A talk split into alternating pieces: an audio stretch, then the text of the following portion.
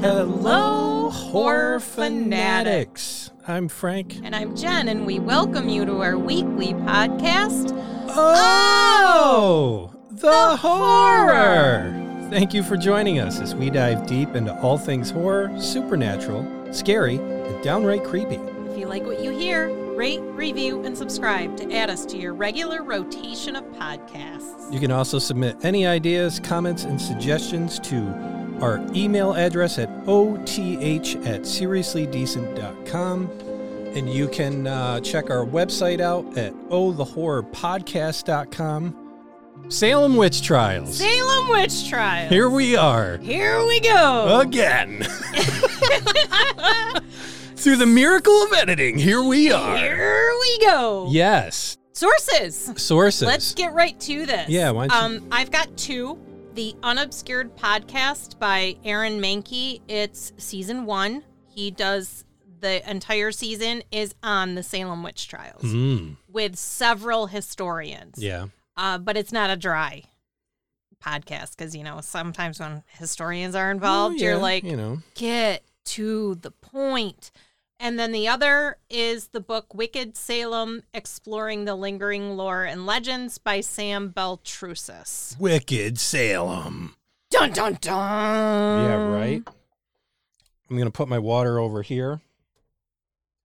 Do you think you won't hit it and Well, because I'm gonna be doing a lot Yeah. of this. So I know uh, my reputation. My reputation precedes. get your precedes me. affairs in order? Yeah. Yep. I have two sources. I have my favorite series, the hourly series. Your Frankie two sources. Yeah. The book is called Salem Witch Trials: A History from Beginning to End.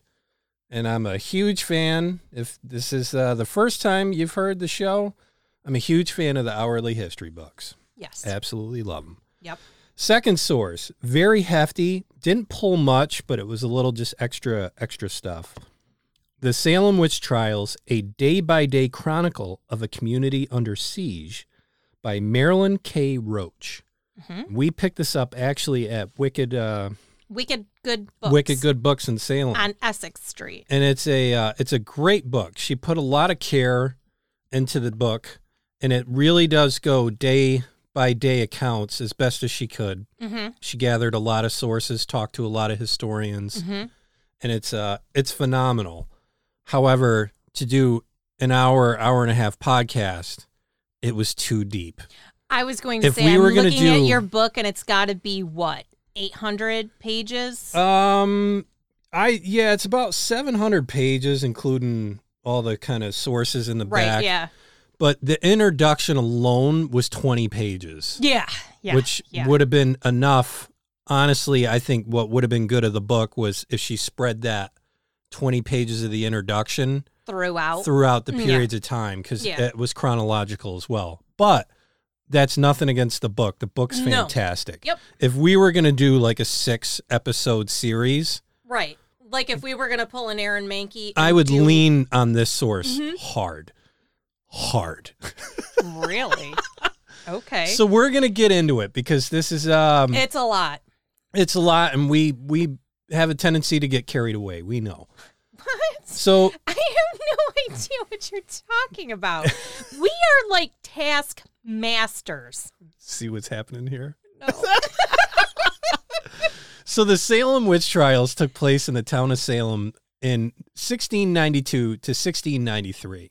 And I think before we get into any kind of lifting at all, it's amazing to think that most of this happened in just a year's time.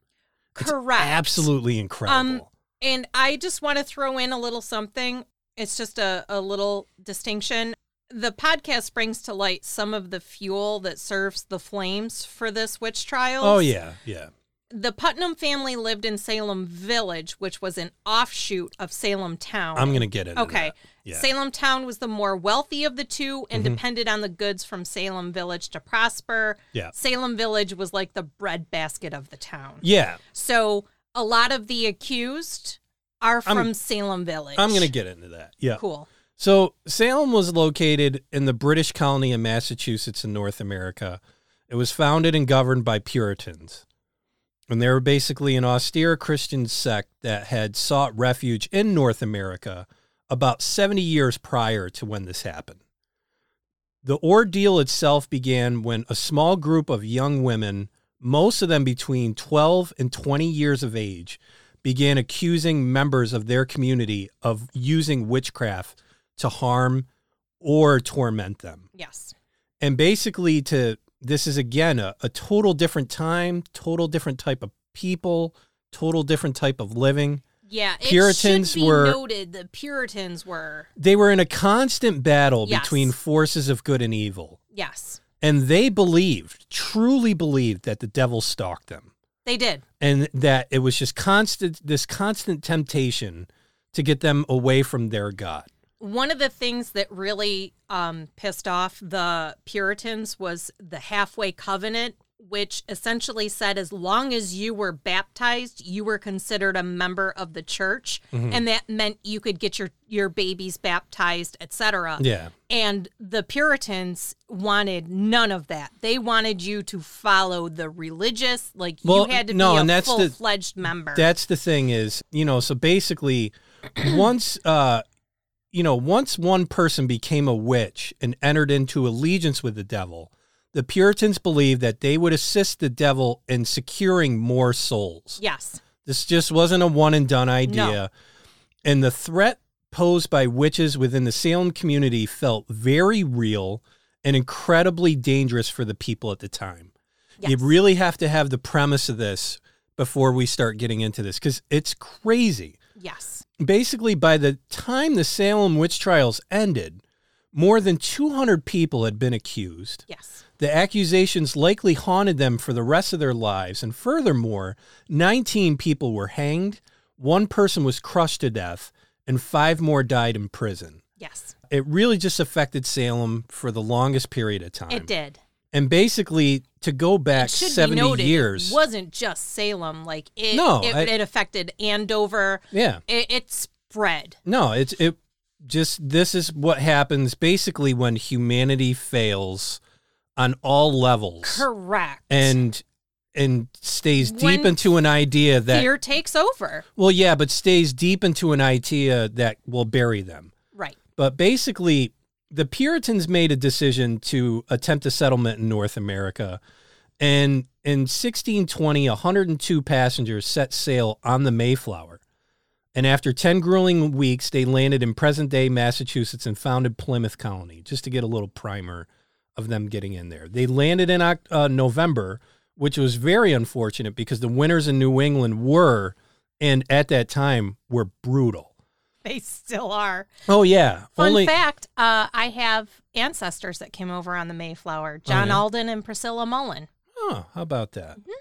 So only half of the original Mayflower passengers survived until the spring. The winter just Yes. beat them up, and uh, they did so only because of the generous help of the local native peoples. yes. After surviving the initial winter, the Puritans were eventually successful in establishing a settlement in the New World. Within a couple of years, the population was increasing. In 1629, King Charles granted a charter for the Massachusetts Bay Colony.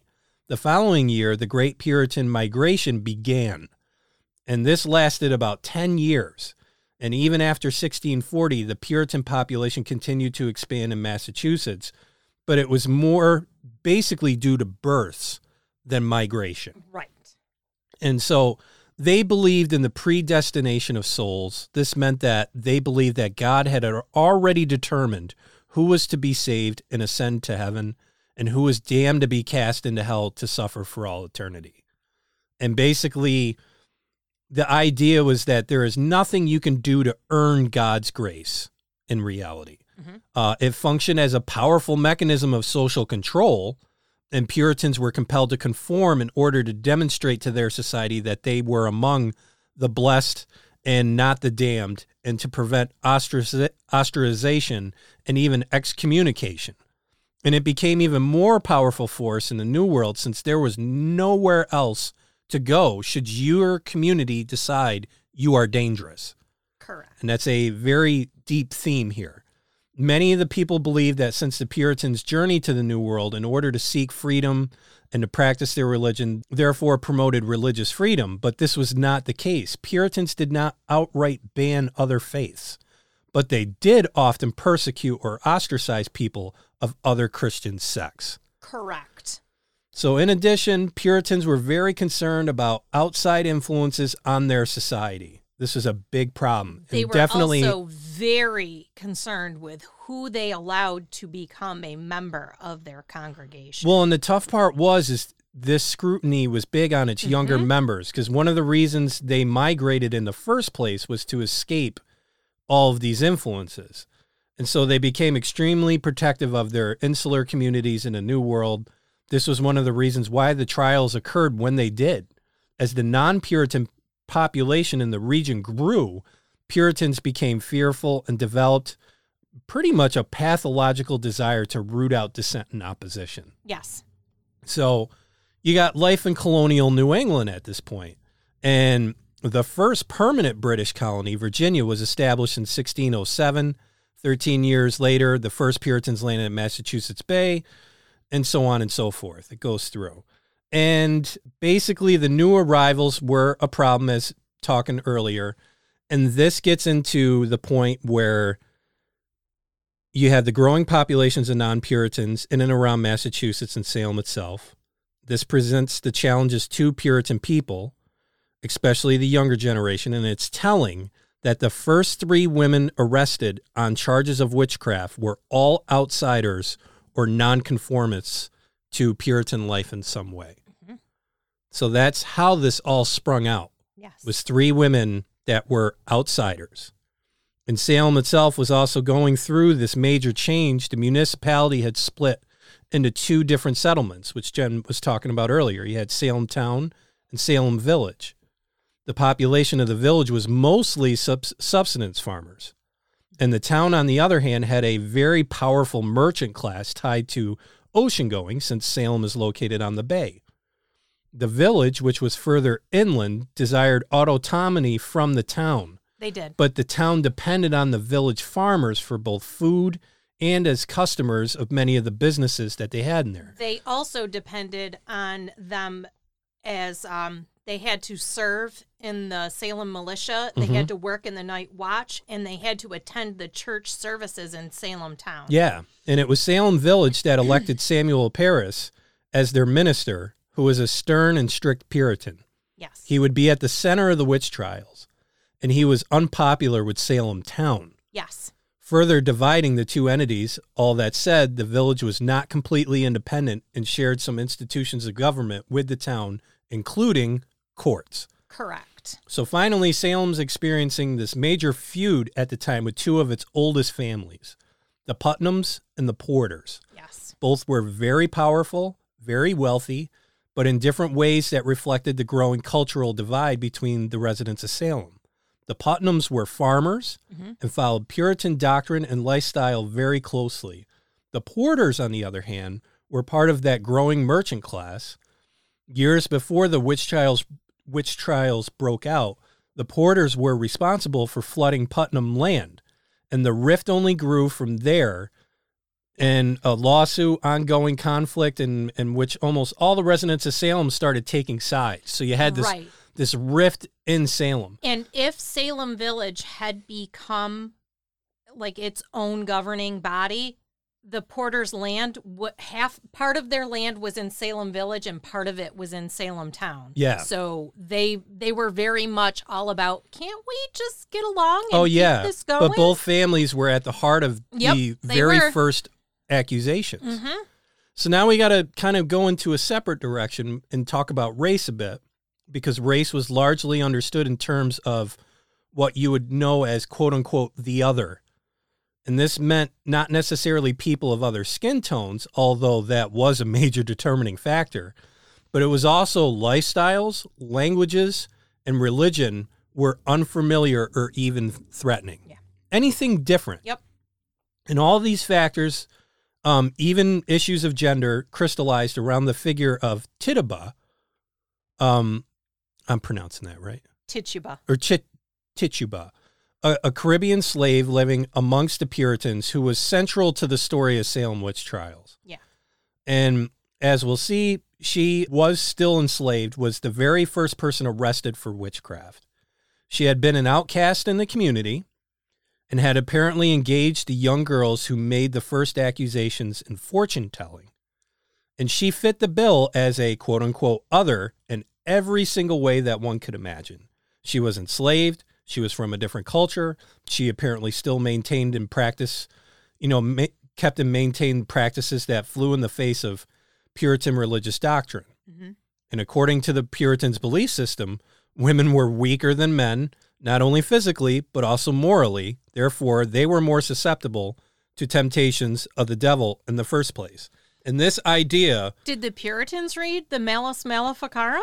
well, because it was all part of Yeah. that Protestant Yes. Catholic deal. Yep. And like the Protestants were getting mad at the Catholics because the Catholics weren't following everything by the Bible. yes. And Yes. the Puritans were the aggressive Protestants. Mhm. So that's where all of this comes through. More information on that in Malleus Maleficarum, our previous episode. Yes. Suggest you take it for a spin. So, in addition, the Salem witch trials were certainly not the first witch trials in Christian history No. or even Puritan history, nor were they the last, unfortunately. Although witch hunts date back to ancient times and were not uncommon during the medieval period of Middle Ages, they peaked between about 1450 to 1750 in European societies. And basic, Coincidentally, when the Malleus Maleficarum had its highest Yeah. printings. no, exactly. It's it's all connected. Uh, and this meant that Salem, though, was actually at the tail end of the trend. Yes. and they peaked in number and fervor and then died down again for a period of time before spiking again. Significantly, the English Witchcraft Act of 1542 codified the illegality of witchcraft, and then the Pendle uh, witch trials of 1612 condemned and executed 10 alleged witches on murder charges. After that, the middle of the English Civil War, a Puritan man named Matthew Hopkins led a massive witch hunt movement in England that resulted in the executions of more than 100 people between 1644 and 1646. And basically, this all fueled into this ending Yeah. kind of note. And winters in New England were always difficult, but the winter of 1691 to 1692 was particularly cold, with seemingly endless snowfall, ice, and other conditions that made it difficult to live, let alone find comfort. While not a major element, it certainly contributed to the dismal outlook and atmosphere of the time. Mhm. It is also possible that some Puritans saw the hard winter as proof of God's anger with them, although this idea itself is not proven. Right. So, this is where the accusations start to come in. Right. We had to do a bit of that primer because I, I wanted to do that bit of a primer to show that it's it wasn't one thing. No, it was a hotbed. It was just a combination of things, Yeah. and we'll dive was- into even more. It was a perfect storm. Yep. But one of the biggest mysteries that still surrounds Salem witch trials is the behaviors of the accusers themselves. So, from what uh, you know, what could they have been suffering or experiencing that would have caused such conduct? And there's a couple possibilities. Some experts in child psychology posit uh, that it is possible that one or more of the first accusers was a victim of some kind of abuse that's tossed Mhm. around. The behavior may have been coping strategy for a child who was unable to verbalize the, you know, their trauma. Right. If uh, if that was the case, it was likely some of the other children mimicked the original girl's behavior Correct. or perhaps also suffering similar abuse. Another possibility was originally um, put forward by scientists in the 1970s that said girls suffered from convulsive uh, ergotism, basically a fungus ergot from which LSD is derived, and it grows on rye, which the Puritans used to make bread. Right. The particular circumstances needed for the fungus to grow were present at the time of the trials. Convulsive uh, ergotism uh, causes some of the symptoms the girls experienced, including fits, convulsions similar to seizures, and crawling skin. The girls complained of being pinched and scratched. hmm It can also uh, cause halluciniza- uh, hallucinations, uh, which uh, children in the Puritan, you know, they were basically attributing to witches. And then, of course, there's the possibility that the girls invented and play acted their symptoms for a variety of reasons. Right. Personally, I'm in this one. yeah. It is worth mentioning that Cotton Mather's book, Memorable Providences, relating to witchcraft and possessions, was published just a few years before 1692. hmm And it contained a detailed description of the symptoms of young women possessed by witches, one that was eerily reminiscent of the behavior of Betty, Anne, and their other friends. Reading was a priority for Puritans who valued education, and that book was widely circulated. Yes. It should also be noted that several historians have ruled out the ergot the Mhm. ergotism as a possible cause of this because from everything that they know, the symptoms don't just go away. No. When you have that poisoning, it stays with you forever. And then they were saying that part of it is like, you know, your ears fall off and Yeah. stuff like that. And none of that happened. Yeah.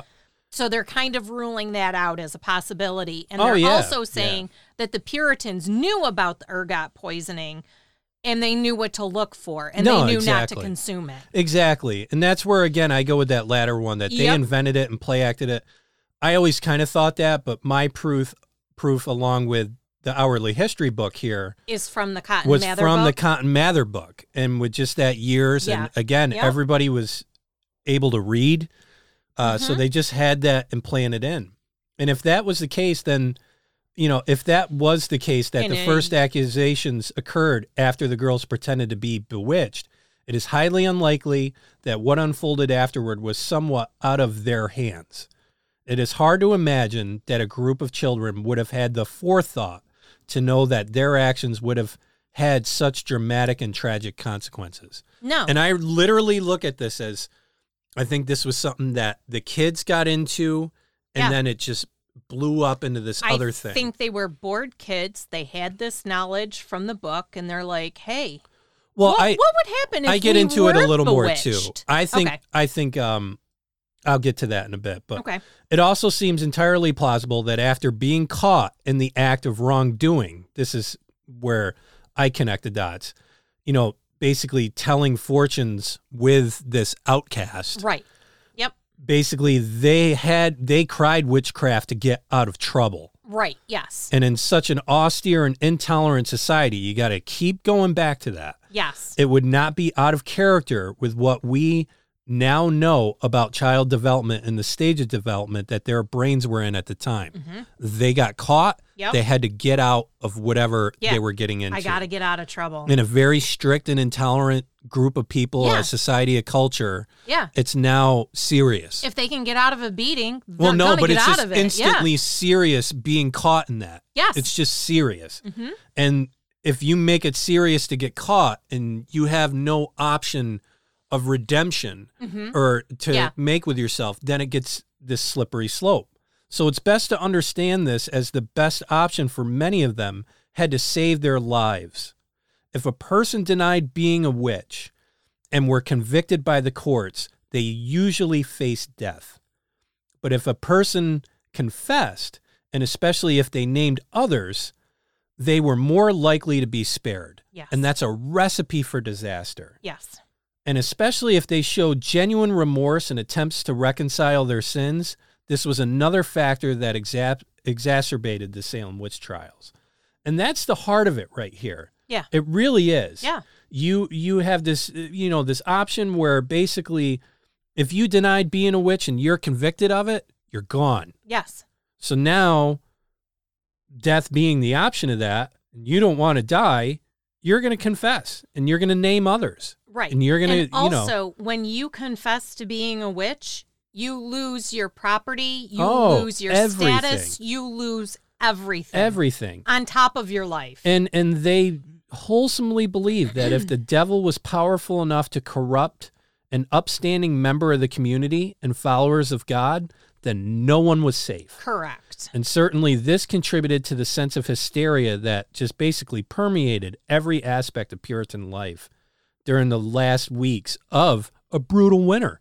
Yes. You know, so now you've got mass hysteria in here. Mhm. And as the alleged witches were arrested, they were brought before local magistrates for questioning. Mhm. They were not allowed representation by a lawyer, and they had to argue for themselves. Yes. Even the accused children had to. yes. And basically, this brings in, um, let me see. Yeah, even if you were admitted, you know, if you were admitted to lying about allegations of witchcraft, you were tossed away. hmm You know, so several people were arrested after defending Rebecca Nurse. Yes. And what this tells us is the level of conformity and fear that accompanied the accusations of witch- witchcraft. Mhm. That's where I brought that Yeah. one instance up. Because basically, any dissent or refute of the charges of witchcraft very often led to arrest and accusations of one's own. Yes. So it, no wonder it was so difficult to slow the proceedings. I mean, you've got these obvious risks involved in doing so, as the people of Salem saw that happen to nurses' defenders. And at the end of April, perhaps the most shocking accusation to date was made. Uh, several of the girls accused the former Salem minister, George Burroughs. He was arrested in Maine in late April Yes. and brought to Salem to stand trial. And this is crazy because during his time as a minister, his wages were unpaid by the village, Correct. and he had to borrow money from Thomas Putnam to bury his wife in 1681. yes. He left the village in 1683 without repaying his debts. Yes. But he had gone he was gone almost a decade before the girls in Salem accused him and forced his return Yep. and he would be among those executed. And he famously recited the the Lord's Prayer before he was hung. He did. And that was, you know, it was believed a witch could not recite this prayer, and that it represented another moment of doubt about Right. the veracity Mhm. of the accusations. But you have these accusations that are just coming through, Yep. and if you are not going to be in a rush to defend them because you're going to get sucked into this. Because if I defended you, Jen, but the courts somehow figured out and the girls said, no, you are a witch, now I'm in trouble. Yeah, and it should also you. be noted that just to go to the to the trial hearings or a, a pre-trial hearing, that put you in front of the afflicted girls. Mhm. So it just by being there and listening without even saying a word, you opened yourself up to accusations. Oh yeah, yeah. And and the the fact that people got to understand is this happened quick. yes. It happened real quick. That's exactly what happened to the Coreys. yeah. They were one of the very first to just they- go to the trial hearings. Yeah. And then before you know it, No, and it, it was very quick. I mean, like if someone accused you, Jen, say, you know, a couple of the girls said, no, Mhm. you know, Jen's a witch too, you would be brought in and you could be pretty much accused in a couple of days. yes. Some were getting executed within a week's time. Yes. It's just boom, boom, boom, boom, Yeah. boom, real It- quick. they took the accused to local taverns hmm to be stripped and searched for witch marks. Yeah. And that was and if they found something and it was a a mole or a blemish, that was a mark of the devil and that was enough to be considered evidence that you were a witch. Well, and then an ongoing question during the trials involved the inclusion of spectral evidence. And Correct. spectral evidence would become some of the most dramatic and memorable parts of the trials. yes. And it is the testimony from accusers or witnesses about the appearance of the accused spirit to the witches apart from the accused body. Right. So, in other words, admitting this kind of testimony would allow the girls who made the accusations of witchcraft to testify that the spirits of people they accused visited and tormented them, even if the alleged witch were in a completely different location, Right. which is the preacher or the minister that we were talking Right. about earlier. Yeah. In the end, they started supporting its relevancy and they generally allowed its ad- admission and evidence. Correct. It's because they they thought witches could leave their bodies as the specter, and then that's that specter, that entity, would then do the dirty work of the witch. Yep. That's where that spectral evidence. and they got this court up. together and Yep. the first person to stand The trial before this court yep the first person to stand before this court to stand trial was bridget bishop who was Yes. accused by five of the young women little Yes. is known of her although she uh, may have owned a tavern in the town of salem I've if she some were- uh, details on Miss Bishop. if she were in fact a tavern owner it would have placed her in the category of unconventional women who flouted the norms of puritan society many of whom were accused alongside bishop She was convicted on June 2nd and hanged eight days later. Yes. The first person executed for witchcraft in the Salem witch trials. Bridget Bishop's story is recreated each Halloween season in an interactive play called Mm-hmm. Cry Innocent from the Old Town Hall in Salem. She was the first of 20 to be executed, was the only victim hung alone at Yeah. Proctor's Ledge. She's rumored to have run a scandalous tavern near present day Turner Seafood, but this is not true. She's been confused with Sarah and Edward Bishop, who did run Yeah. a watering hole out of their home. Her neighbors did believe her to be both a witch and a thief. She was accused and executed within a few weeks, and some historians feel she was easy prey as she owned land and she defied the puritanical status quo. She dressed provocatively for the era. She bought fancy lace that she had dyed by Samuel and Sarah Shattuck. And for this service, she had paid two pence. And when the money went missing, Shattuck blamed it on witchery. Mm-hmm. After Bishop paid a few social calls to the Shattuck uh, household, their son started crying incessantly and became stupefied and devoid of reason. Cotton Mather stated in his book, The Wonders of the Invisible World, which he print or had printed the year after, After. The, the Salem witch trials, that several people testified that her specter would pinch, choke, and bite the alleged victims, and one person testified that Bishop threatened to drown her if she did not sign the devil's book. In addition to owning an orchard, Bishop also owned a house on the easterly side of Washington Street that she sometimes leased to tenants. When two carpenters, John and William Bly, worked on the basement walls of her Salem home, they found poppets with pins stuck in them. The Bly family, uh, they were living on nearby Summer Street, also testified that Bishop bewitched a pig they had purchased from her. After an argument regarding payment, the pig started having quote unquote fits. The pig lost its senses, became deaf and blind, refused to suckle its young, and repeatedly beat its head on the fence. The proof she had bewitched the pig? It spent hours running back and forth between the Bishop and Bly homesteads. That was the proof. Yeah. At her trial on March 24th, 1692, several witnesses testified that a poltergeist attack took place as Bishop was being taken under guard past the town meeting house. It was a stone's throw from the Salem home, or from her Salem home, and the present day location of the Lyceum Hall. A demon invisibly entered the meeting house, tore down part of it, so though there was no person to be seen, yet the people at the noise running in found a board which was strongly fastened with several nails was transported into another uh, quarter of the house. So they're saying that this poltergeist activity happened Yeah.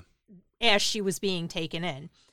And Bridget haunts the current Lyceum Hall, which is the current location of Turner Seafood. Yeah. And the building is located on what was once her orchard. Mm-hmm. The lecture hall was built on her land. It's amazing to think that there was an orchard there. Yeah. The way you see it now, you know. Well, buckle up.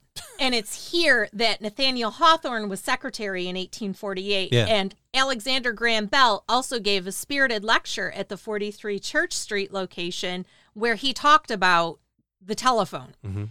And in 1894, the building was destroyed in a fire, and a two story brick building was built in its place and reopened as the Colonial Cafe in 1935. Stories of ghosts have emerged since the Lyceum building opened as a restaurant in 1973. It had different names over the years, such as the Lyceum Bar and Grill, which opened in 1989, and 43 Church.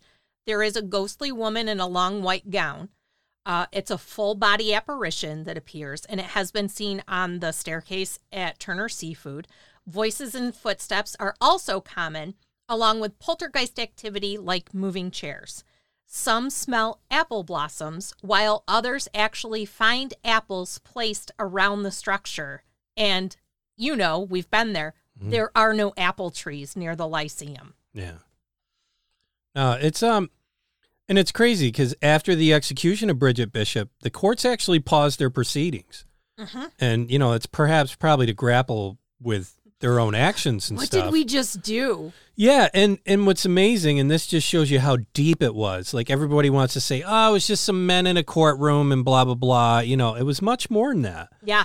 The people running the court, the judges, they actually sought advice from outsiders about how to proceed with the rest of the trials. They did.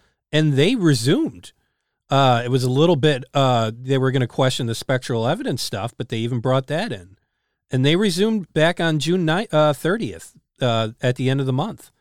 And five women, including Rebecca Nurse and Sarah Good, were hanged on July 19th. Within the next month, grand juries indicted several people, and the court held more trials. On August 19th, five more alleged witches were hanged. Elizabeth Proctor would have been among them, but she was granted a stay of execution because she was pregnant. Mhm. Her husband, John, though, was not so lucky, and he went to the gallows on the 19th. And many would have thought that after more than 10 deaths, the hysteria would have calmed. Nope. But that was not the case at No. all. And in September, the grand jury indicted 18 more people, basically doubling down Yep. on the charge of witchcraft. So at this point, it's just a it's a locomotive and it's just going full blast. So And the trials proceeded unabated.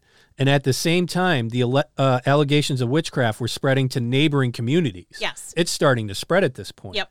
And it's difficult to imagine the magnitude of paranoia that must have permeated the town and village of Salem. Not only were the accusations of young girls being taken seriously, but many people were being executed. It was also hard to miss that the condemned were very often people who had feuded with the girls' families Yep. or had deviated from societal norms in some way. Undoubtedly, this sense of fear created an atmosphere of a very oppressive conformity, one that would outlast the trials themselves for decades. So, I was going to get into uh, I- Corey's death by pressing. I would like to get into Sarah Good yeah, go for it. because she two curses were laid on Salem during the witch trials. Yeah. And Sarah Good was the 1st Mhm. She was reduced to poverty due to her first husband's debt. She was pregnant at the time and she had two young daughters, no money, and they're saying she was most likely homeless in early 1692. Yeah. Creditors had seized her home after she married her second husband, William. According to legend, she would knock on doors begging for supplies, and when she approached Reverend Samuel Parris, he turned her away. She was accused of witchcraft on March 6th, 1692, by Abigail Williams and Elizabeth Parris. They claimed to have been bitten, pinched, and abused by her specter. Good's five year old daughter, Dorothy, incorrectly named as Dorcas on the warrant for her arrest, Yeah. was questioned because she supposedly caused repeated bites on the arms of the afflicted girl. Her five year old daughter, Dorothy, was the youngest accused witch.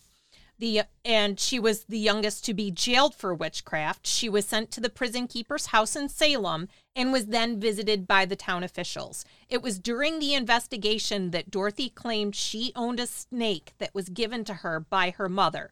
They believed this to be a sign of witchcraft and the snake was her familiar. Yeah. On June 2nd, 1692, it was declared that Good, who, as I had stated, had been pregnant, she had lost her unborn child in Ipswich. They're saying she actually murdered the infant. And this is according to the ghost child's testimony.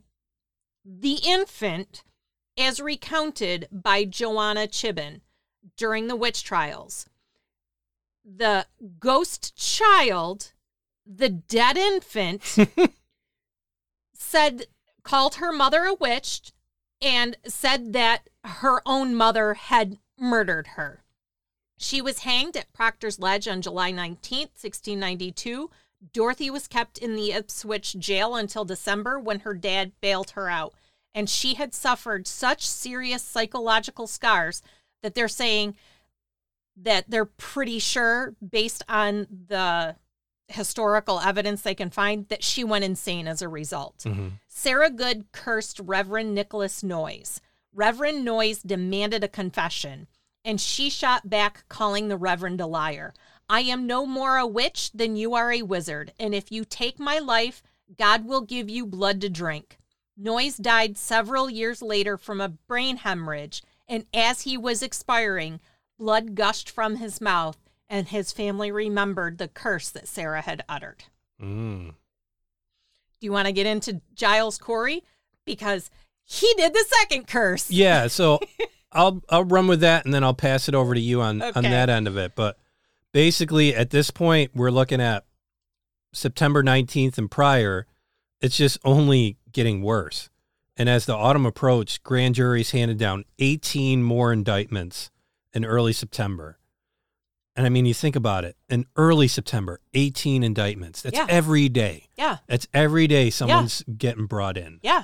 And then on September 19th, one of the most infamous and gruesome events of the trials occurred, and that was the death of Giles Corey. Born in New, uh, born in England in 1611, he came to Massachusetts early, uh, early on during the Puritan migration. The Salem witch trials was not his first experience with the law. About 15 years prior, he beat one of his indentured servants so severely that the man eventually died. However, using force against indentured servants was permitted at the time, and uh, he was cleared of all charges. Again, just to tell you But he was heavily fined. how different the times were. hmm Basically, when Corey turned or you know appeared in court after being indicted, he refused to enter a plea of guilty or not guilty. And this created a problem because under the laws in force at the time, without a plea, he could not be tried. Hmm So, in an attempt to force him into a plea, the courts used a method called uh, peine forte et, et, et dure. Corey was uh, stripped of all clothing and forced to lay on his back with boards placed all over his body. Then heavy rocks and boulders were slowly placed on the boards. And it's the term called pressing. Yes. The idea was that the victim would relent and enter a plea under such incredible pain. But Corey did not give in. He refused to participate in anything about the trials and was slowly crushed to death. Yes. Corey's indictment occurred around the same time that his wife, along with five others, was con- uh, convicted of witchcraft. Witnessing her trial may have been a factor on his refusal to enter a plea. He may have seen himself as condemned one way or the other. This is again when you don't provide an exit Mhm. strategy for someone, it gets bad. After all, nine more people were convicted two days before he was crushed. His wife, along with seven others, were hanged on September 22nd, which again, you're only looking at uh, three days later Mhm. after his death. So we mentioned that he bludgeoned his hired hand, Jacob Goodall, which resulted in his death. Mary, which was Corey's second wife, and Jacob's brother sent Jacob to a healer, but it was too late. Uh, too late. And in the autopsy, the doctor said the farm had had clatters of blood about his heart. He was declared murdered based on the evidence, and in the trial, John Proctor testified that Corey admitted striking Goodall. It is assumed Corey and Goodall frequented uh, Proctor's tavern. Elisha Kibbe testified that he tried to stop Corey from hitting Goodall with an extremely stout stick, but the landowner managed to strike Goodall with at least a 100 blows, and apparently the farmhand was regularly flogged for underperforming. Corey was not convicted of the murder, but he was heavily fined. Ann Putnam Jr. testified that a man specter told her that Giles Corey had murdered him years before she was born. The ghost told her that Giles Corey entered into a covenant with Satan to avoid the murder charge. She also claimed that the ghost insisted that it must be done to him as it had been done to me. The specter also threatened to press her to death. Now, it should be noted that uh, Giles did not press the man to death, he beat him to death. Yeah, yeah. In 1692, Giles and his third wife, Martha, were some of the first to attend the pretrial examinations at the meeting house in Salem Village. He was curious, she had a bad vibe, and in fact, she hid his saddle so that he wouldn't be able to make the trek. Martha Corey was arrested on charges of witchcraft in March. Her husband was called in to testify against his wife. He mentioned that his ox and pet cat had become ill.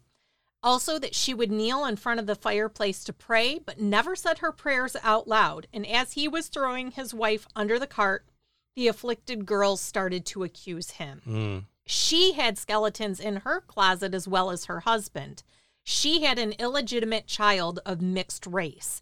And on March 20th, Abigail Williams claimed to see the woman's specter in the shape of a yellow bird sitting on a beam near the ceiling of the meeting house. Martha was convicted on September 10th, 1692, and hanged 12 days later. She outlived her husband, who was pressed to death three days earlier on September 19th. And 11 years after her hanging, she was posthumously restored as a member of the church. Now, part of the reason why she was accused was because the Puritans would not have allowed her to become a member of the church Yeah. because of that illegitimate son. Yeah. So Giles Corey also unleashed his curse at the Howard Street Cemetery next to the present day uh, Bit Bar Salem. Mhm. If you see him, something bad is going to happen to Salem. Yeah, if basically he they speaks to you, you will die. Mhm. So it's common for visitors to report heart palpitations or the sensation of a heavy weight on their upper body. And all of the Essex County sheriffs who overlooked that property died of a heart related ailment. And it only stopped when they moved the location of the Essex County Sheriff's Department to Middleton. Yeah. So Corey's spirit was spotted at the Howard Street Cemetery days before the Great Fire of 1914 that completely annihilated two thirds of the city, and the fire started at Gallows Hill, where 19 innocent people were hanged. Salem's sheriff was determined to get Giles Corey to not only talk, but confess to witchcraft. He staked Corey to the ground in a field and piled the rocks on top of his body in an effort to make him talk, to which Corey said, More weight. Yeah. Before taking his last breath, he told the sadistic Corwin, I curse you and Salem. Which is the best thing to tell a group that is nuts about being cursed or any of this. You know, I mean, Yeah. it's the best parting words ever. But, you know, now this is starting, you know, September, again, this happened. His wife, along with seven others, September 22nd, 3 days mm-hmm. later. And then a turning point finally occurred in October. And perhaps it was because of just the high number of convictions and executions. Leaders began to speak out against the use of spectral evidence. That was a big one. Yeah. And spectral evidence accounted for many of the convictions and was some of the most, again, sens- sensational testimony given in the trials. It also kept the spotlight on the alleged victims, which may have been a factor in keeping them going for so long. One of the first to speak out against it was Increase Mather, Cotton Mather's father, mm-hmm. who was himself a very famous Puritan minister and president of Harvard College at the time. Yeah. He issued a statement on October 3rd, and five days later, Governor Phips allowed the use of spectral evidence by the court of Oyer and Terminer. The next phase of the Salem witch trials involved bureaucracy, finally. and by the end of October, uh, Phips intervened directly by dissolving the court of Oyer and Terminer and releasing many of the people held in jail on witchcraft charges. Yes. He also forbade Salem officials from arresting any more people for allegedly practicing witchcraft. And about a month later, a new superior court called the Superior Court of Judic- uh, Judicature, Judicature, uh, overseen by the colonial administration for Massachusetts Bay, was established to try the remaining witches. And then basically, this disillusion of the two courts Unfortunately, it didn't end the hysteria in Salem, although it did slow things down, especially after local government was prohibited from making more arrests. Mhm. The trials could not have occurred in the first place if Salemites did not fervently believe in the existence of witches and the power of the devil in their midst. And that's where, again, people will issue all these blames that, you know, it was the uh, the bread or the um, the men Mm-hmm. you know, because 20% of the people convicted and killed were men and 80% were women. Mm-hmm. So there's always just this chip on the shoulder of it being men. But I think the big thing, we mentioned it earlier in the beginning, but we've packed a lot of stuff in here, which I can't believe we've gotten through this much through here. I, I didn't know how we were going to pull this off today. At the end of the day, they just fervently believed in the existence of witches and the power of the devil. they did. And that's what did it. It wasn't any of this other. It was just that idea taking to a level that just shouldn't have went that far. Right. Many genuinely believed and undoubtedly most at least suspected that the accusations were real. Mhm. That's the, you know, for us looking hindsight, we could look and be like, man, that's just freaking crazy. But at that time, they were all thinking that this was real Mhm. and that it was a really hard problem. And it's hard to know when the arrests would have slowed if the colonial government had not stepped in. Yeah, didn't uh, the uh, governor's wife, I think it was Mrs. Phips, got accused, and that's when he went, whoa, whoa, whoa, Yeah. enough. Well, you had one of the judges too, Yeah. and I mean, it just you know further complicating matters was the tricky legal predicament that faced an accused person. Mhm. If a person of uh, accused, you know, if, if a person was accused of witchcraft, con- witchcraft confessed, they had a much higher likelihood of keeping their life. Mhm. So those who denied the accusations and were later convicted were the ones who were hanged. Brought this up in the beginning, but it bears repeating. That basically meant in an effort to save their own lives, many people confessed who were not guilty. Mhm. It presented a legal conundrum of what to do with these people who had confessed.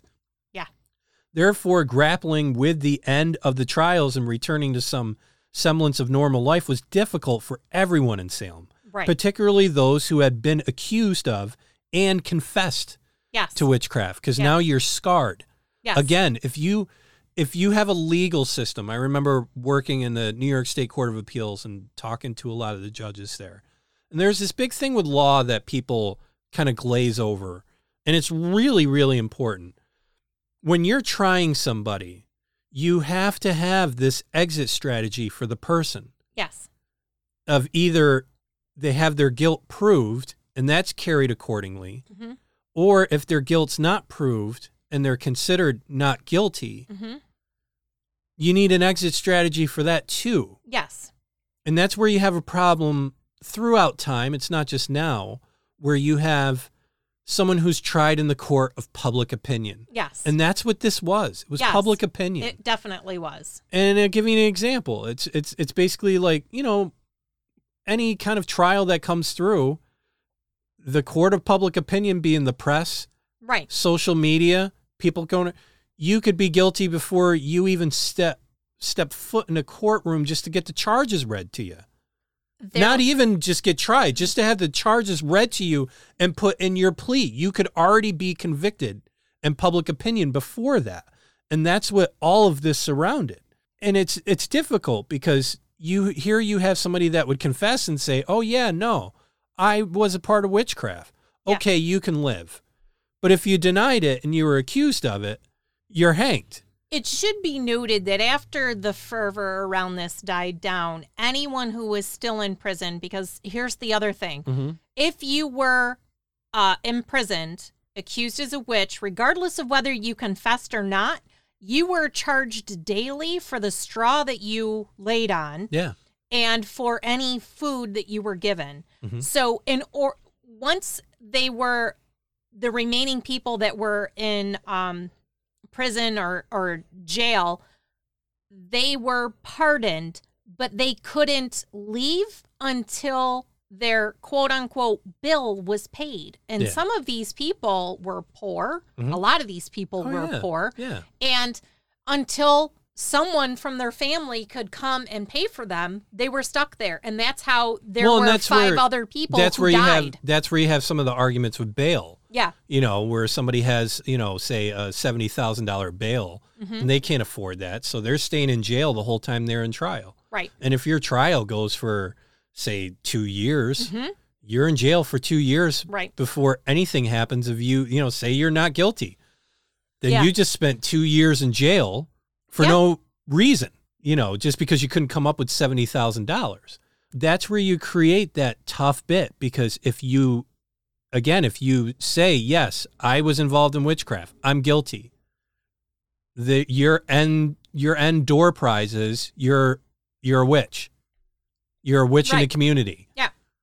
Now, if you deny it and you're accused of it, which was pretty easy because that's all you had to have was five of these girls. Yeah. Just say, "Oh yeah, no, I saw his, I saw his Her spirit. Yeah, I saw did this. his spirit came over, or her spirit came over, and and you know did this to me, Mhm. and you know created these scratch marks on my arm or whatever. You know, well now you're getting hanged. Right. There's yeah. no there's no option. right. There that's- is no that's exit viable. strategy. And and again, I think everybody has to hear this just to hammer it home. You might have had all these men on the judge panel, but you had girls convicting women, Yes. young girls, age 13 to 20, Convicting, Convicting- women and men. or not convicting, accusing, accusing. women. Yeah. You know, 80% of the women. Now, you got to look at it from the the position of a judge where you're this leading person in the community, everybody talks to you. Yeah. these series of judges. You know the whole town. You know the say the the the parents of these kids. They're going to say, "What? You're going to let this person get away with this?" Blah blah blah blah blah. Mm-hmm. And this is again a community that believes in witchcraft and the devil Correct. to this magnitude. So this is where it just it gets filled with gasoline and goes nuts. So four years later, after things are are getting down and trying to get to normal, which it really never happened, but a day of uh, fasting and remembrance was held in Salem on January fourteenth, sixteen ninety seven, and prompted by the gravity of the day, Samuel Sewall one of the men appointed to the court of Oyer and Terminer apologized for his role in the trials and admitted wrongdoing in the proceedings. He was the only one of the judges who apologized, yes. along with a few of the um, the jurors. Later that year, the town of Salem dismissed uh, Samuel Parris, the minister who had been in the middle of the trials. His removal was another sign that Salem just wanted to basically just move, Move on. on and distance themselves and most notably Ann Putnam Jr., one of the ringleaders of the young woman who made the accusations in the first place, issued a public apology for her role.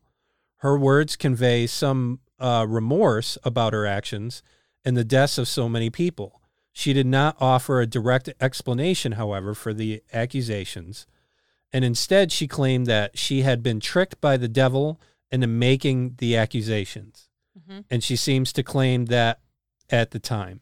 She genuinely believed these lies and was convicted or convinced that her neighbors were using witchcraft on her. So that's the belief that they had. Right. Yeah. One of the original causes of the Salem witch trials was the stark division that was growing between the town and village of Salem, which you brought up in the Yeah. beginning, Jen. And the village, which was more rural and agricultural, was renamed Danvers in 1752, further distancing itself from the events of the late 17th century. Many of the uh, of victims had been from Salem Village, now Danvers. Correct. That was many of the victims. I would like to, before we Yeah. head out, Go for it. I want to deep dive into the Sheriff George Corwin. Yeah, definitely. He was arguably the city's most despised man. He was the then sheriff in his 20s, and he was the nephew of the the magistrate Jonathan Corwin. And he got a kick out of torturing the accused. He convicted while the uncle convicted the innocents, his sick and twisted nephew enforced the verdicts, included confiscating the property of the accused. He sent a deputy to the home of Mary Parker the day after she was executed, demanding her son fork over the dead woman's farm and goods. While still mourning the death of his mother, he had to card, uh, cough up a large sum of money to stop Corwin from demanding corn, hay, and cattle. He was so disliked that when he died of a heart attack in 1696, his family didn't bury him in the cemetery for fear he would be dug up and his corpse desecrated. Corwin was buried beneath his home at the current location of the Joshua Ward House at 148 Washington Street, which is presently a boutique hotel called The Merchant That's crazy. and it's it's um stated that his ghost haunts that um yeah. hotel. He was later moved to the Broad Street Cemetery with his uncle, Judge Jonathan Corwin.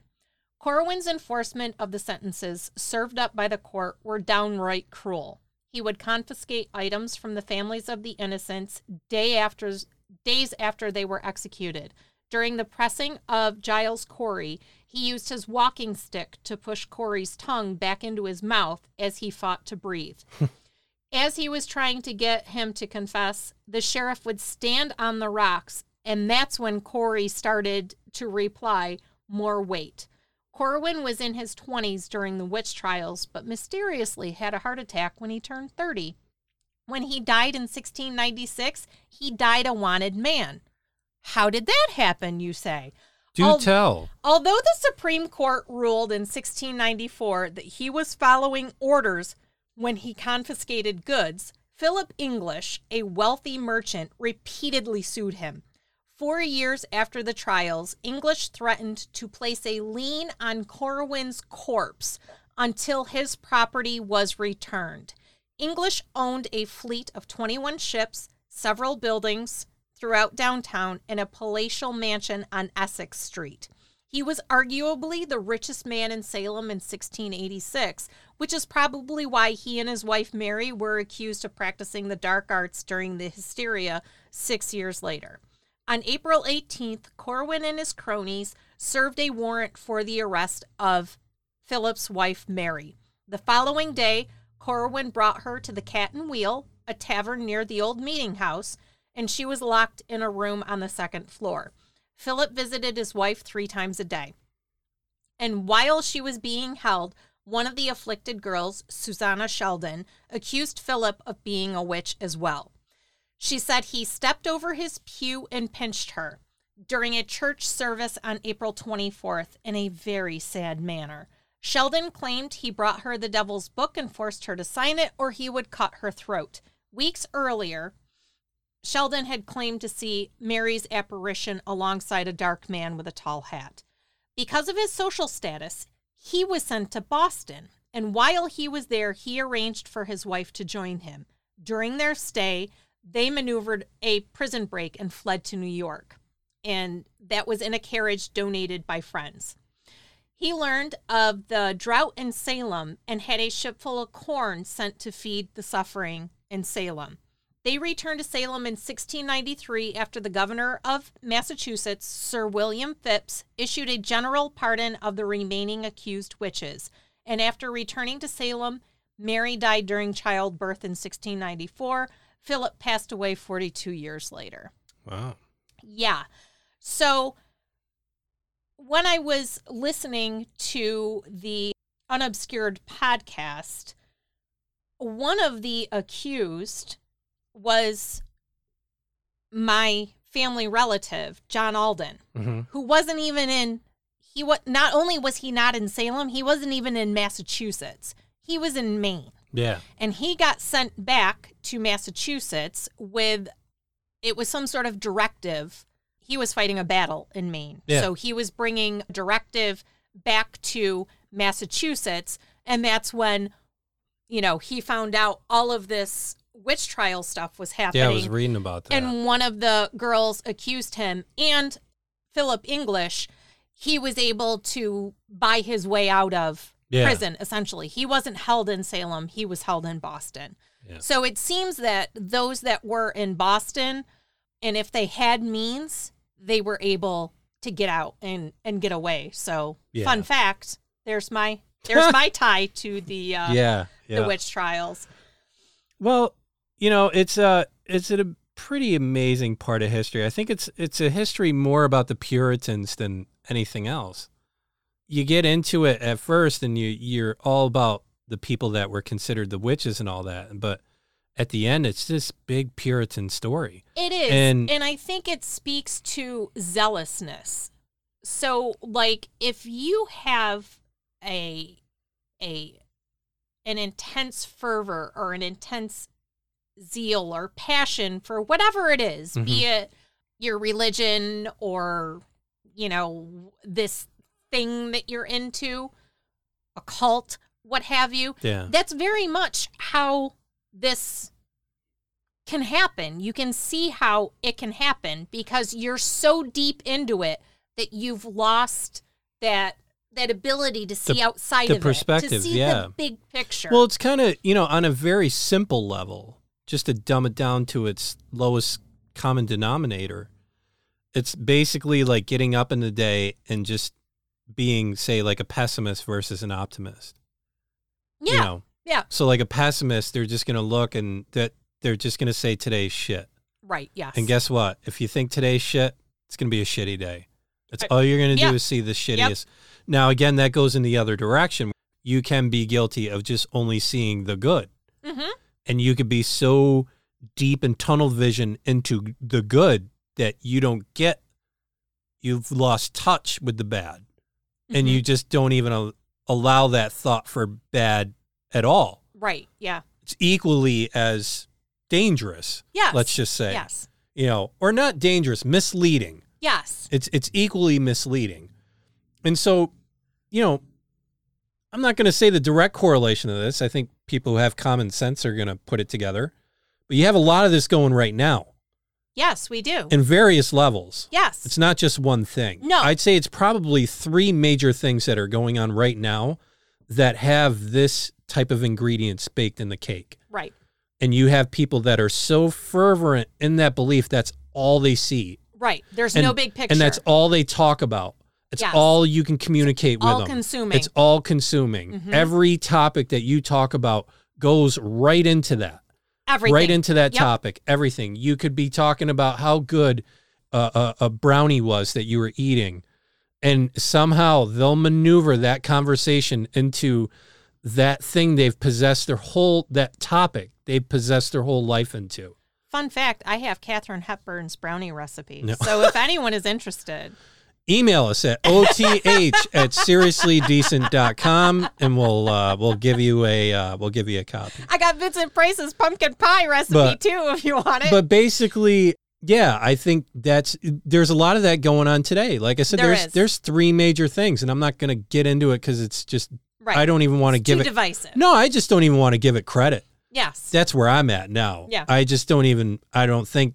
it deserves i think it's something like this if people stopped talking about it and gave it the attention it needed this is an idea here yes. this is what happened with the puritans it's an idea that They not only is witchcraft and and the devil real, which even people today believe that, and I don't think that's a crime to believe that witchcraft and the devil are real. I'm going to take I- it a step because further. humanity for the longest time has believed that witchcraft and the devil are real. That's not under debate here.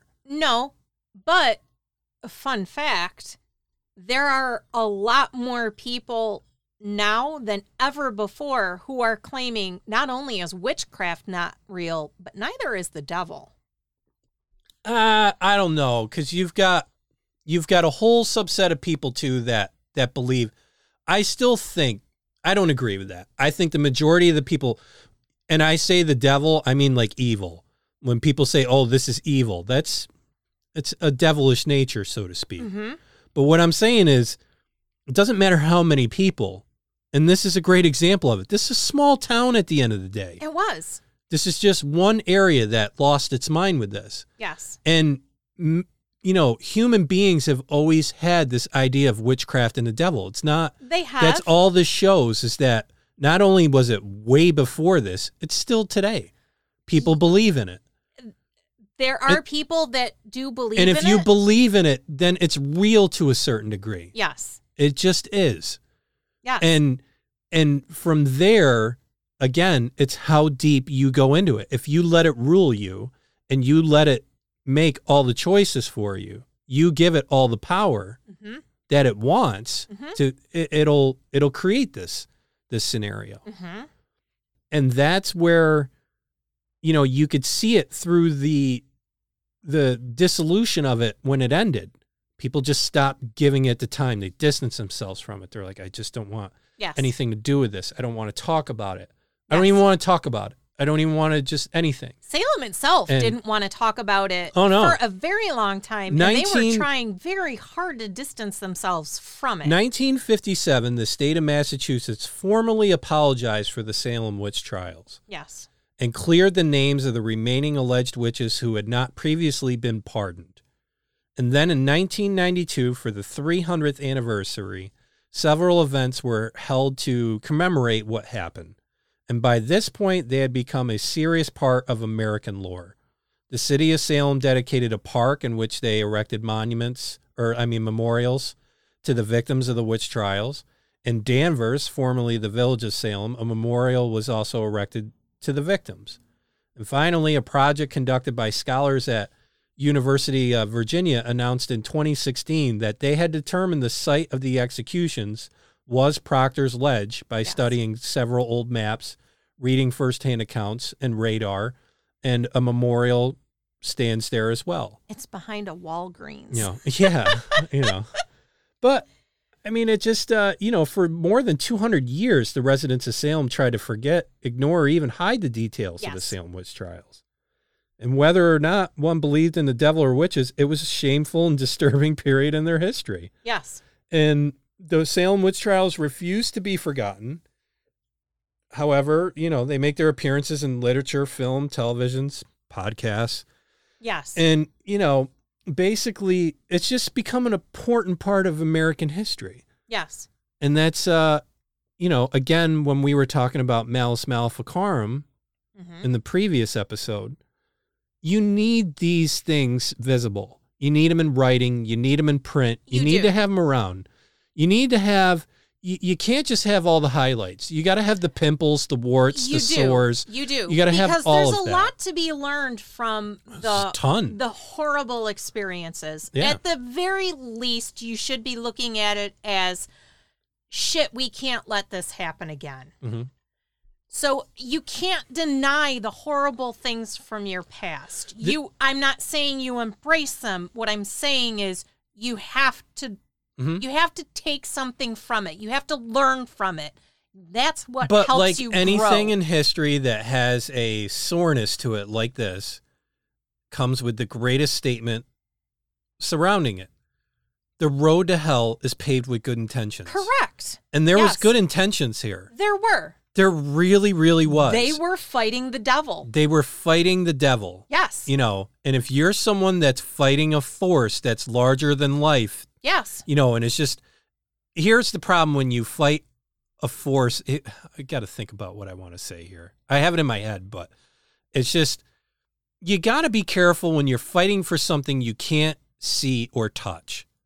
You got to be really careful with that because your the lengths you can go to to fighting for it are really immeasurable because you can't measure it. Hmm if that makes sense. Mhm. And that's where I hate the group of ideas, like people standing for a group of ideas. And I think ideas are amazing. I think they're magnificent. You need to have them. You need to have dreams. But you need to have some sort of scale of realism around it to measure, to know if you're going too freaking far. Yes. And like I said, it's like, you know, we got a lot of that going on today We do. with many things and and there's people that are nodding their head right now saying yeah i can't talk to a fam- family member because Right. no matter what i bring up this comes up Yes. and this is the wedge that's in between us Yes. and what you have to look from this story and i don't have advice to that person but it's just more of a warning this is what was happening at the beginning of all this Yes. you had these two villages you had a village and a town you had two warring families it's so shakespearean it's crazy Yes. which just again shows you how long this stuff has been happening It's the Montagues and the Capulets. and the Capulets. no, it really Yeah. is. Yeah. You know, and it just shows you that this this shit never changes. It's the same story. Yes. And and now you've got people on this side and that side. And you know, I'll bring it up again, not to ruin Malleus Maleficarum entirely with this episode, but this is what happens when you don't when you're fighting for teams on like this. Like Yeah. again, it wasn't you didn't have sports like you do now. right. I'm going to yeah. bring up that same analogy where, like, you know, this is where I think sports becoming political is a dangerous thing. Correct. It's very dangerous. It's supposed to just be an outlet. sports It's was supposed to an be, sports. So yeah. that that relative that I was just talking about earlier that someone couldn't talk to because everything points to this, they could watch one hour of a sporting event or they could watch a sporting event and it was fine. and it was just fine. It was okay. You're rooting for this team, you're rooting for that team. Right. You're having some dip and the dip is good. You know, and and that's it. Where now it's going into this zone and we have all of this evidence from history that telling show us don't do that. that you can't you shouldn't be doing this Yeah. because now you're going to get well you're either this part of ideas or you're that part of ideas Yeah. and that's what happened in Salem and it and it's not it doesn't go far without saying that all these people that got accused were others, Yes. quote unquote. Yeah. They were just others. They were non-conforming Yep. or they just weren't part they of were breaking the status quo. they weren't part of the group. They weren't. Yes. You know, to be the other means there's a group. as we were listening to Malleus Maleficarum, Mhm. And I was like, my takeaway is I would have said or done something or not said or done something that would have offended someone and I would have been accused as a witch. Same thing here. Well, and again, for us, yes, that's a value. That's a takeaway that everyone's going to have because Yeah. no one acts like this anymore. no. But in here, this was the majority, and I Yeah. say it's the majority because it went on for a year unchecked. Yes. If it was ten percent that was doing this, it would have got squashed Yeah. no. They all would have got stoned in the street. They Mhm. all would have just got missing, beat up, whatever. Make come up with a reason. And we're done here. But this was the majority. yes. The majority was doing this, and people have to remember that. The Malleus Maleficarum, that was the majority. Mm-hmm. Salem witch trials, that was the majority. Go through all these things. World War II in Nazi Germany, that was the majority. Mm-hmm. You got to be careful of that. And once that stuff gets momentum, forget it because now if you disagree with it, you're the other. Right. Yeah. You've If you want to if you, You want to bring up yourself. Yeah, but if you want to bring up just another way of looking at it, no, you're the other. yeah. If you want to just talk about it but, you know, have like an opposing thought, no, you're the other. Yeah. There's a lot of that going around. There is. And there is people that are talking under bated breath saying, this is pretty fucking scary. yeah. And you know what? It It is. is. Just admit it. It's healthy. Yeah. Don't let somebody tell you everything's okay. Mm-hmm. If you don't feel it's okay, then guess what? It's not okay. Right. Trust your gut. But I can't believe we got through all this. We did it. I can't believe it It wasn't six hours long, you guys. No, no. I, I didn't think we'd be able to get through all this because we love talking about this. I know. However, next week, Tarot. tarot. Yes. Very excited for tarot. I'm in a realm that Guys, I'm you got to let me know if you want to see all of my tarot cards because I can share them on the group. we could get them on one shot, right? Maybe. We'd have to It clear might be this multiple table. shots. We'd have to but clear this table out. but- Um, yeah, very excited to do tarot. yes. I recently started getting into the whole um, idea of it, Mhm. and uh, it's been fun reading it. So yeah, we're definitely going to. Uh, I'm going to take the role of the person who knows absolutely nothing of tarot, and discuss that next week. And Jen's going to get into the nerdy bits of tarot. That'd be a safe assumption, I, right? I, I, yeah. yeah, it's Yeah. basically what it's going to I've be. got, I, I've got a lot of decks. Yeah. Well, you can have a lot of decks and know nothing. You know. Yeah, you can. But here's the thing, There's though. people who collect cars and they don't work on them. Doesn't mean they know how cars work. Yeah, but tarot's not like that. Generally, if you have a deck, it's because you're kind of into it, and then the more you get into it, the you know more what? you're I'm like, purposely going to buy 50 decks just to tell you I don't know what any of these fucking things do. you would do that. Yeah, I would. I have the Whatever. resources. Ever. no, we're very excited for that. Uh, again, thank you so much for listening. And um, we are grateful for your continued support Yep. and listening to the podcast. And we really hope you're just having an awesome October, Yes. you know, because it's This is it, guys. this is it. This is what we've been gearing up for all only, year. only a couple more weeks, you know. Yeah. So, yeah, we hope you're having a great time. If you're in the northeast area of the United States, you're doing the fall things, Yes. picking yes, apples, drinking cider, Yep. wearing Han Solo outfits, ladies. and uh, we fortunately live in a neighborhood that's very Halloween themed. Everybody decorates. It's very Halloween uh, positive, Yeah. which hasn't always been the case for us. Yeah. And Well, we fact- lived in the middle of nowhere before this. I mean, we did, but Yeah. I mean, I kind of lived in the middle of nowhere my whole life, Mhm. aside from now, and uh, always had trick or treaters, except uh, when cancer. But Yeah, it's yeah. whatever. No. So we get 200 trick or treaters at least here. It's great. I love it. And we are a full candy, full size candy bar house. We are. We're, we're I'm living my best life. we're one you of them. So if you can be a full size candy bar house, sweet. I highly If not- recommend it. no, if not, I understand it. It's expensive. It is. You know. However, don't judge any of the trick or treaters. No. If someone hand out uh, the candy. some- and if yeah. and there are some kids who are nonverbal, Mm. if you can't say trick or treat, you're still getting a candy bar. you know, your job is to hand out candy, not judge. Yes. So, with that being said, rule number 1, No Ouija boards. rule number 2, No dolls. rule number 3, No capes. 4, No blood rituals. 5, No cults, satanic or otherwise. 6. No apathy. You need to act to help enact a positive change in the world. If that episode you just listened to, well, Malice and Mhm. the Salem Witch Trials has taught us nothing, it's taught us you can't. You Yep. can't just sit back. So, folks, I hope you have a wonderful day, a beautiful week. And make good choices. Take care, folks.